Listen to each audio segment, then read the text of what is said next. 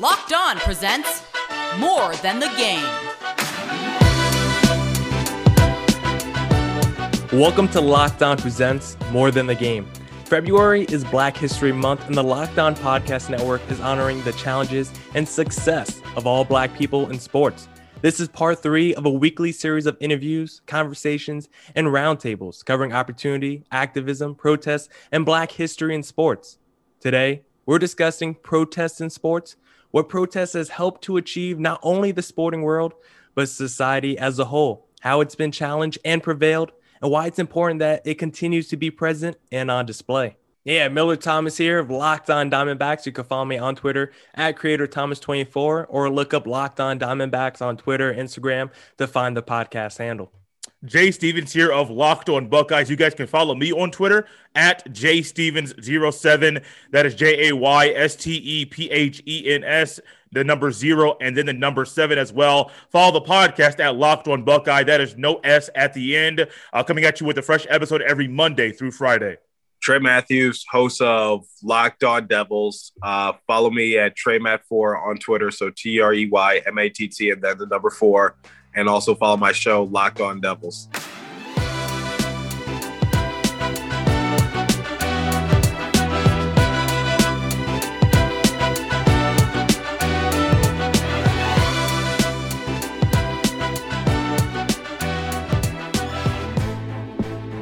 Protests in sports have helped to achieve, especially in the collegiate ranks uh, or level, it's helped people, it's helped to achieve people opening their eyes to what's been going on for a long time. Um, no one wants to, a lot of people don't want to acknowledge the wrong that some people do, maybe uh, directly or indirectly. Sometimes they're subconsciously doing things just because they've been doing them their entire lives.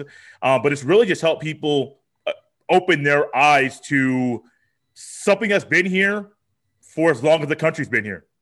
Yeah. And like Jay said, I think it's really just helped awareness and exposure. It's kind of brought it to the forefront of conversations because now we're having these conversations in sports and it's not just conversations, you know, that we have off the field. Now we're having it on the field. And before is always like trying to separate the two, but now we've brought those uncomfortable conversations into the landscape of sports. And I think it just led to more open dialogue and more open conversation. And like Jay was saying, I think more people have woken up. I've seen more of my friends really taking accountability and really taking notice of what's going on in the past year. And I think it's really opened up a lot of eyes. So I would probably say that's the biggest thing, the biggest changes led to. And we've seen it actually lead to tangible changes, honestly. In the WNBA, I think they've been a real big proponent of this. We've seen the Atlanta Dream owner, Kelly Loeffler. She was running for Senate in Georgia, and her team basically endorsed her opponent, Democrat uh, Raphael Warnock, I believe, if I'm saying that correctly. So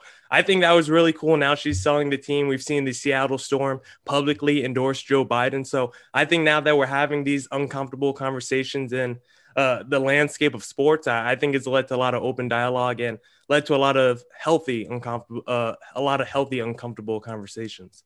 So uh, going based off what they said, I know the NHL was kind of late to the table, but when you saw it in the bubble when they were doing the pregame ceremonies, when they followed in the NBA's footsteps of just uh, postponing a playoff game in the wake of what happened with uh, Jacob Blake. You know, you kind of saw that NHL was willing to, uh, I guess, just overall, I guess, listen and just try to take uh, part in what was going on. So that way they weren't the odd man out. So that way, you know, they didn't get any uh, scrutiny or whatever the case might be. And you know, we we do see these protests happening among sports. And one thing I just say is like, you know, that's uh that's part of uh what can, you know, make change, but don't let it be the only thing you do. Like, you know, make sure you do the work behind the scenes to see change because protesting is uh in my opinion, you know, it, it, it's not the only thing you can do. Like there's a lot of other stuff you could do, but people just don't notice it and people just don't see it. But it goes on behind the scenes and it just starts with you taking that initiative. So, you know, what we saw in the NHL, um, uh, PK Subban donated a lot of uh, money to George Floyd's uh, foundation. And you know we, we, we saw just him just trying to you know take leadership and change the game. You know he wears on his hat all the time. And you know um, i recently interviewed uh, curtis gabriel who's a huge advocate for uh, black lives matter uh, lgbtq community mental health in the nhl and he currently plays for the san jose sharks former devils player great guy um, you know we saw he, he he expressed like you know sometimes you know, uh, I, I don't know what made me want to, but he said he wanted to pick up a torch and just, or whatever the case might be, and just, you know, be a part of the solution because he said that he had lived a very, you know, normal life. You know, he said like being a heterosexual, uh, cisgender, uh, white guy who plays hockey. And he says that's a problem because he's naive to it but he wanted to learn more about it. So I think the thing with protests and things of that nature is just like people wanting to just learn more and just trying to take part of it. And maybe even in the NHL, even if most of them don't endorse Joe Biden, you know, I don't know how many of them do, but, you know, I'm going to say a handful of them won't really vote Democrat. But, you know, at the same time, you know, I think they said we're willing to uh, to listen even if we don't agree. I know one thing that when you think about protesting and conversations that have been had and people taking action. I remember when I played sports, um, didn't play past the high school level, but I do remember if there was somebody that was doing something racially that was wrong, we would can't handle that stuff in house. Well, not harshly, but you you reprimand them. You say things you got to say. I mean, we're kids. Kids say things that kids say.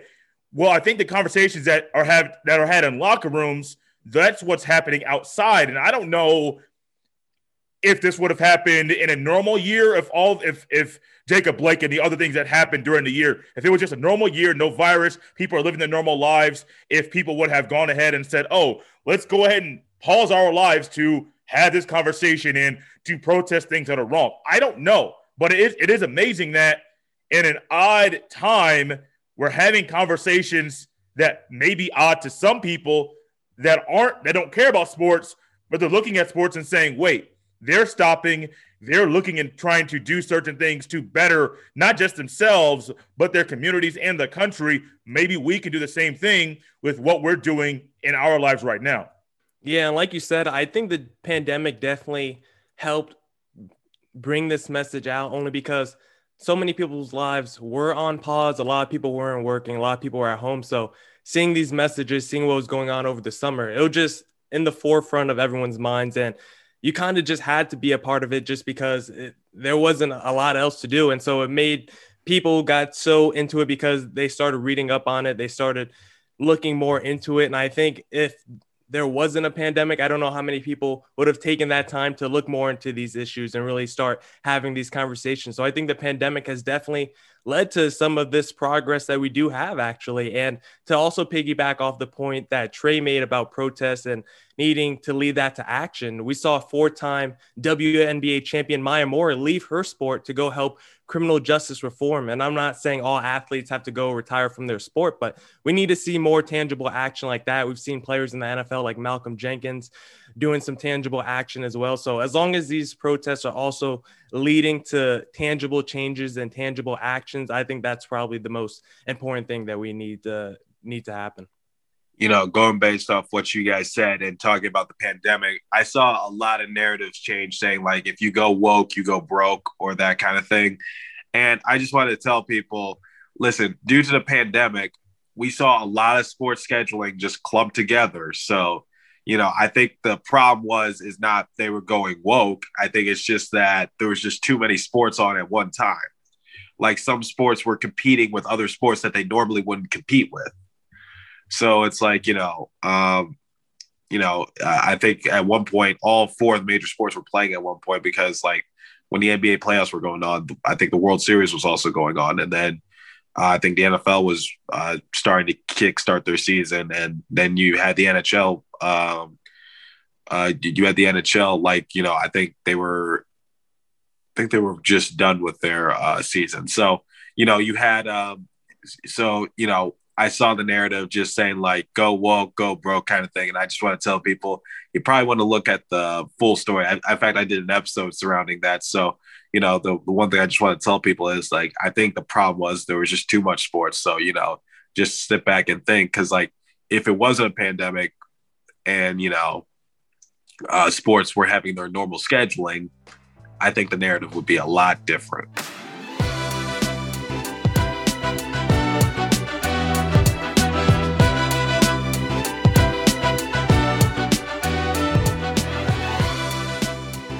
Yeah, I think you could definitely see how it's been challenged dating back to like with Colin Kaepernick and this past year with Donald Trump basically calling him out and calling NFL players out, you know, SOBs who did kneel during the flag anthem and other just conservative outlets kind of taking that message and running with it because so many people they were looking more at the action that what they were doing with the kneeling during the flag and the anthem instead of listening to the message. And I, I think we just have to separate the two. I think it's okay if you don't like the kneeling during the flag, and you can have personal values and personal convictions about what the flag and what the anthem means to you, as long as you're still listening to the message of what people are saying and you understand where they're coming from. I think we can both share our two perspectives of why you might not like me kneeling during the flag, as long as you understand my perspective of why I'm actually doing it.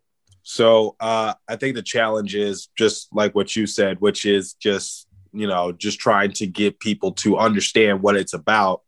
And you know, I play college sports. I play I play baseball right now, and most of my teammates, in, in fact, uh, yeah, pretty much all my teammates are white and uh, you know, very conservative.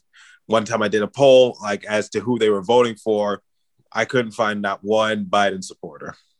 So it was just like sometimes it's hard to explain those kind of things, especially when uh, I am one of the few persons of color on the team.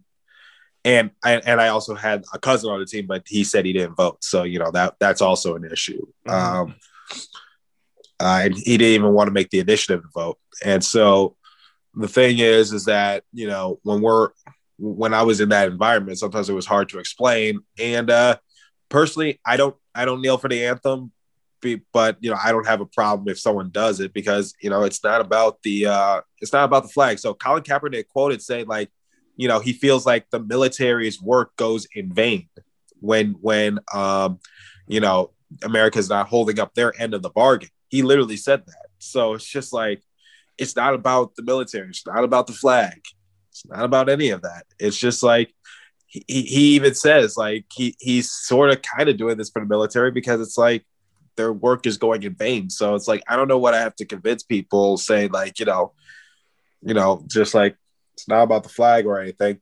Sometimes people are very headstrong about their opinions and sometimes it's a good thing, but sometimes it's uh hard to get through to them, you know. And uh that's what I just want people to know, which is like um eh, you know, the thing with protests, it's always going to be a challenge. I can't think of one protest in the history of the United States where it wasn't a challenge. So, you know, the thing the thing is like when you're protesting, when you're doing things of that nature, just just uh, know it's going to be an uphill battle because you're going to get a lot of people who are against it.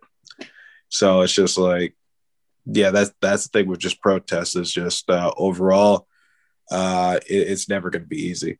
One thing in sports that we all love is how people overcome a challenge or what happens when things are challenged. And we kind of expect that with protest, no matter if it's what's going on now, what went on during the civil rights movement, any period of time, if there's a when there's a challenge, if something's going on to stop something that's wrong from happening, it's going to be challenged. And it's expected to. A lot of it, you could say, well, maybe there are those older people that are stuck in their ways. Well, there's people older older generation that are teaching the younger generation what the older generation was learning when they were growing up. So you could say, yeah, well, they're stuck in their ways because that's what they know. Yes, we all know something. We all learn things every single day about ourselves, about life, about a lot of things. We may not even realize we're learning at that time. But at the same time, when we oppose something, we're going to get challenged. But how do we overcome that? How do we stop that? I do like that the players, collegiate players. I believe Clemson, they marched a little bit. Um, Nick Saban marched with his players. Remember, there was an Oklahoma State player, I think Kylin Hill, who was um, uh, ch- uh, protesting um, the flag in the state of Mississippi. And things that sometimes we don't even think about, there's going to be opposition. How do you respond to that opposition when no in sports is going to be athletes, there's going to be coaches, um, people, tr- medical staff that are going to be challenged just for anything? Well, you're challenged for something because of something that should not happen at, at all, you're going to be challenged in. I do like from what I've seen so far, where there's a lot of players that maybe were on the maybe were indifferent, maybe didn't know that what they were doing was wrong. When the when they uh, at first that they challenged the protest and challenged people step standing up for what they're standing up for, their tone has changed. They've backed down and they realize, oh, maybe I wasn't the problem. Maybe I wasn't doing anything wrong but I can do things to assist people to change their mindset. Yeah. And I think a real key to that is just getting people to understand the message you're saying without them feeling attacked. I feel like having these conversations, the other side, you know, who we're aiming these messages at might just be feeling attacked and that's part of the reason why they don't understand these messages. They just go on the defensive about it. They just get more stubborn like you guys have been saying into their values and into their convictions and just trying to have these uncomfortable conversations and try to have this open dialogue where we can both even if you totally you know they're coming from a perspective that you can never get behind or understand still being able to at least listen to them and at least try to i guess not I guess try to see where they're coming from, even if you don't understand it or even if you don't agree with it, at least trying to listen and see where they're coming from, I think is a big aspect of this. And trying to have this dialogue, having it a respectful dialogue is kind of tough right now. We've seen over the last few years, we've really become a divisive country and it's become a lot of black and white. Which side do you stand on? If you're, if you're on this side of the fence, then I can't even mess with you if you're on the other side of the fence. And it shouldn't be that way. We should have it as we're able to listen to each other's sides, listen to each other's values. And even if we don't agree with each other's values, at least have that conversation to see why you think that way and see see how we can, you know, maybe help broaden your perspective and help, you know, eh, share my side of the story to how I feel and how you make me feel and why you think, uh, why, why do you think I'm attacking you and why are you so defensive about something? So I think having those uncomfortable conversations, you know, in a respectful manner and eh, is a real key to helping spread the message that we want to see and helping, you know, starting to enact change as well compassion, love, and understanding. That's uh, I think the main key thing, and that was on the uh, that was the on the hood of Bubba Wallace's Black Lives Matter car. So like, uh, I don't know if you guys watch NASCAR or not, but you know when when uh, when Bubba Wallace, uh, the only black driver uh, in the entire uh, level of NASCAR, rolled out a Black Lives Matter car, you know they went at that man you know, they they said keep politics out of sports. Uh, you know, or this, that, and the third. You know, the typical like uh, whatever. However, it's the same fan base that got excited when Donald Trump was their grand marshal at their first race of the year. It's the same fan base where there's a couple drivers who rock Trump 2020 cars and no one has a problem with it. So my thing is, is like you got to keep that same energy uh, for both political sides. If you want to keep politics out of sports, fine, but make sure remember this goes two ways. And and you know the fact that they don't want it to go two ways is a problem. So it's just like so if it doesn't fit your political agenda, all of a sudden you're against it. So or or you just don't want it in sports in general. Like you know, at the end of the day, when these people go home, there's you know they're they're people like off the field, off the court, off the rink, uh, out of their cars. They're people too, and they they go through what we go through too. Money doesn't change it. Imagery doesn't change it. They're still people. Yeah, and the fact that you know you see NASCAR races and they still fly a lot of Confederate flags. A lot of fans were still flying a lot of Confederate flags, you know, before this past year. And just think about how insane that is. We know what the Confederate flag stands for. The guy who made the Confederate flag talked about how it was a symbol of white supremacy and we see that flag flown at you know sporting events where you know, there, there are black people and black drivers. Even if Bu- Bubba Wallace might be the only black driver in NASCAR, he's still a black driver and he has to see imagery of a Confederate flag. So the fact that that's still in the landscape of sports, but yet we're supposed to keep politics out of sports or we're not supposed to have these conversations about race in sports, but yet a, a Confederate flag could be flown at a NASCAR race when we know what that symbolizes and what that stands for. It just kind of contradictory in, in the sense of it. And luckily, people like Bubba Wallace is a great uh, role model to have because he challenged NASCAR to ban the Confederate flag, and they did so. They they listened to him. They finally banned it, and if uh, they catch a fan with the Confederate flag, there will be serious repercussions. They say so. You know, of course, a fan's always trying to find a loophole. So, like one time at a race, they flew the Confederate flag like they had a, like a plane and they had a Confederate flag attached to it. And I'm just like, people will go all out just to get their point across.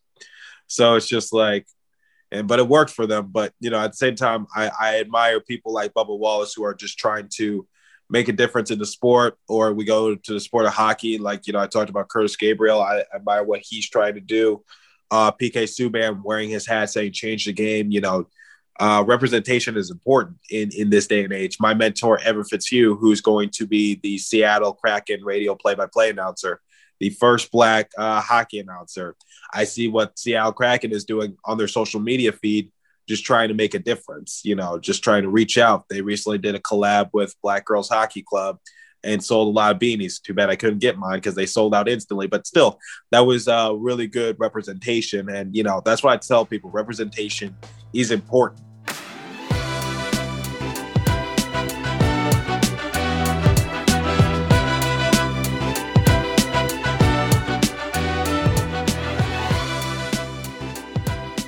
The reason why protests should continue to be a big part of sports is just because, like I said, um, you know, a few moments ago, which is representation is important. So it's like, you know, if you just go about your day and just say nothing's wrong, and you know, we're just going to continue to play our sport, you're part of the problem. You're not acknowledging real world issues. So my thing is, is that you know when we talk about representation, when we see our idols just acknowledging that the world is not right right now, you know that's uh that's important. And you know that's uh what we want to see. That's what we want to um, continue to see. And you know just the, the fact that we acknowledge that these these athletes these athletes who you know are on tv a lot have all these endorsement deals you know have all these like uh you know shoe deals like and you know we see that they're acknowledging that there's a problem in the world. That's really important because it's just like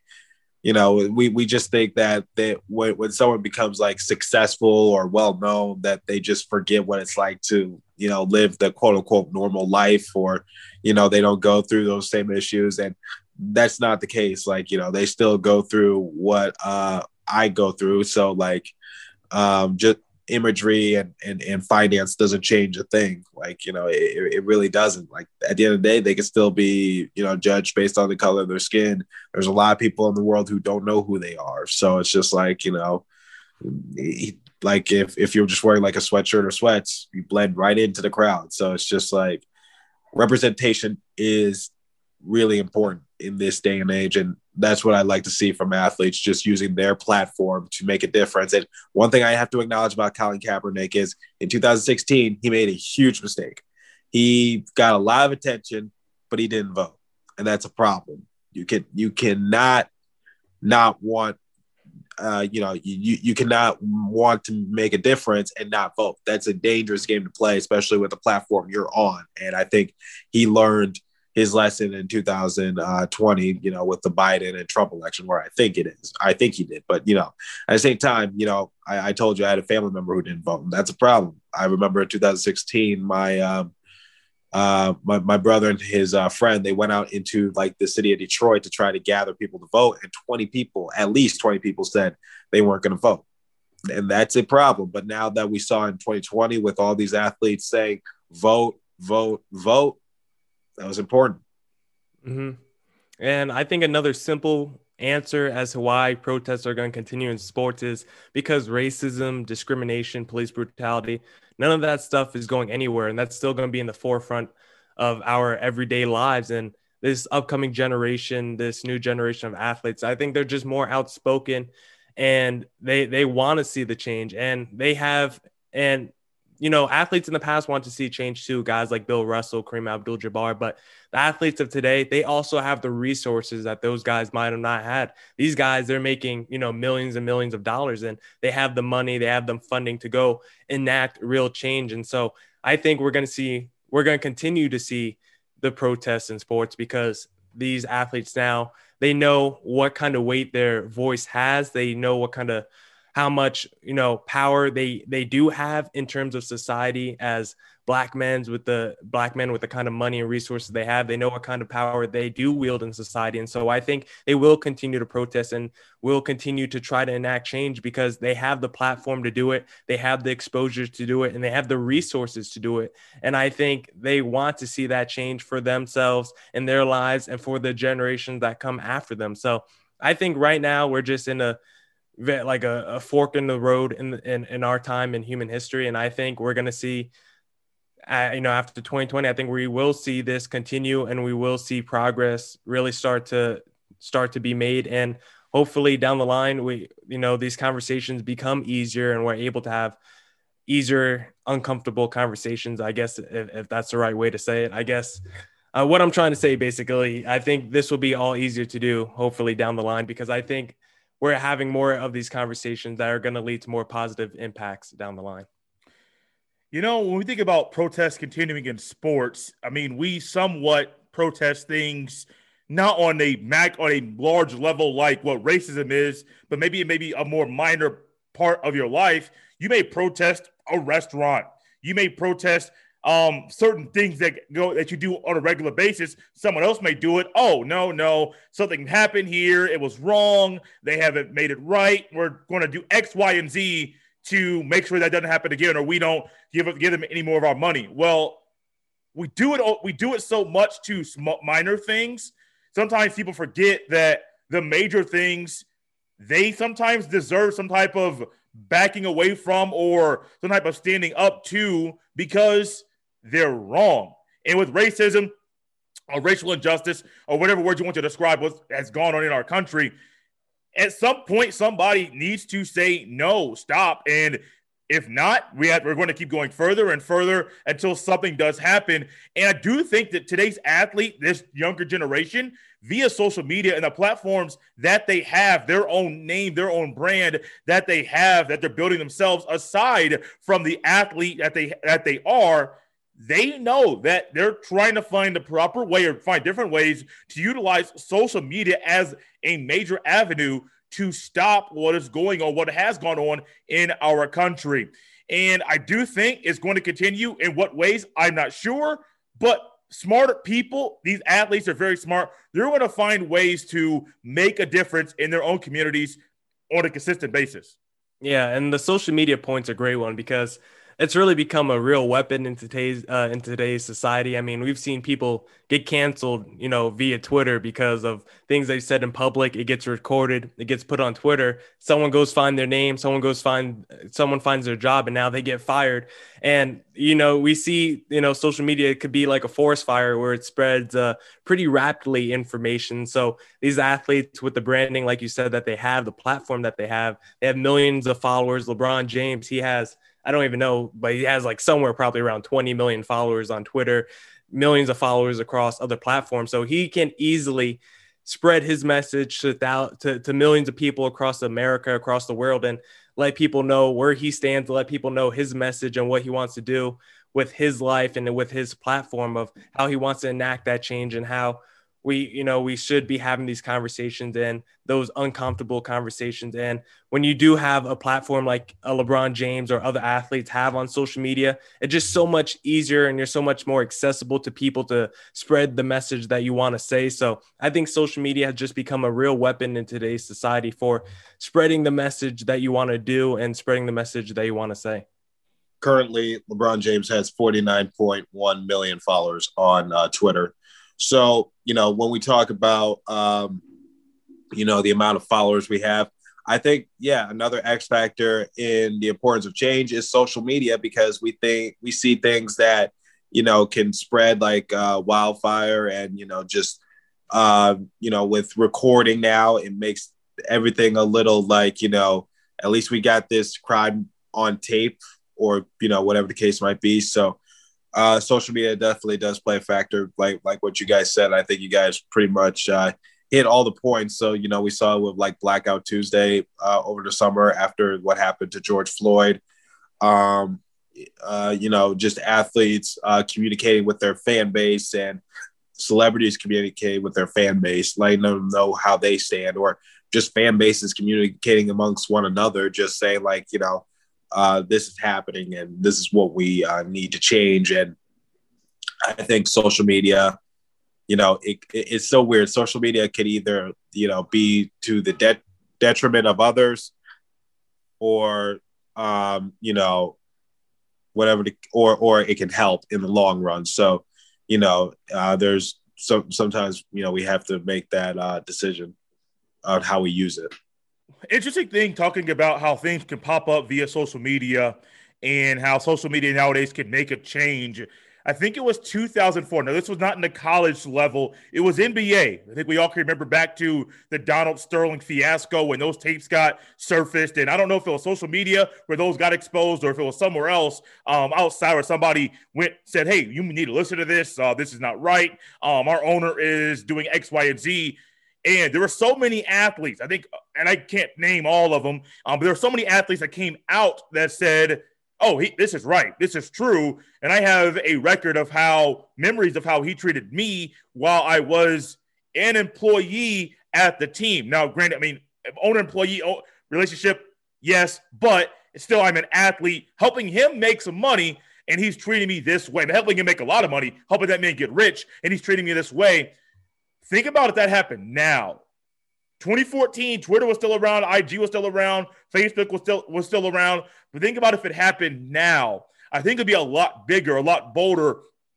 And the response from both sides, no matter what, no matter what you think is right or wrong, would be a lot louder now with the way that social media is utilized now. I think now is a great word to utilize because now we can make a difference in a bigger way because of what social media has allowed us to do.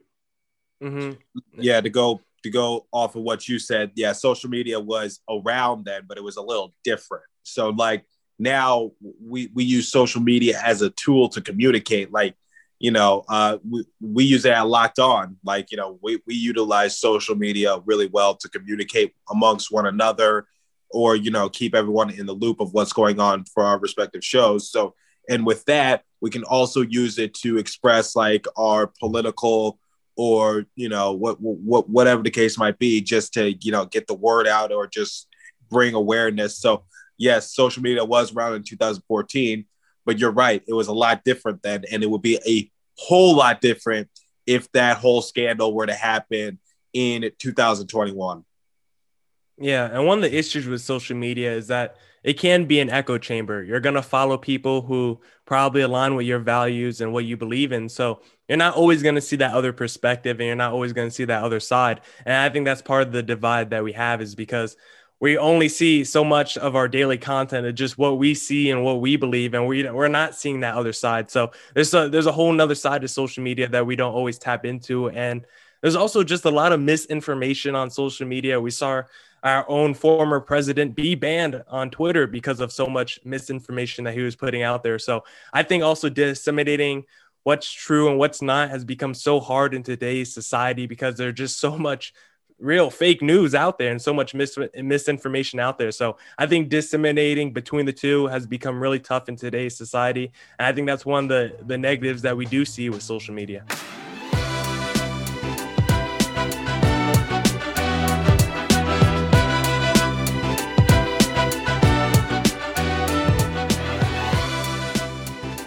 Thank you for listening to today's More Than the Game.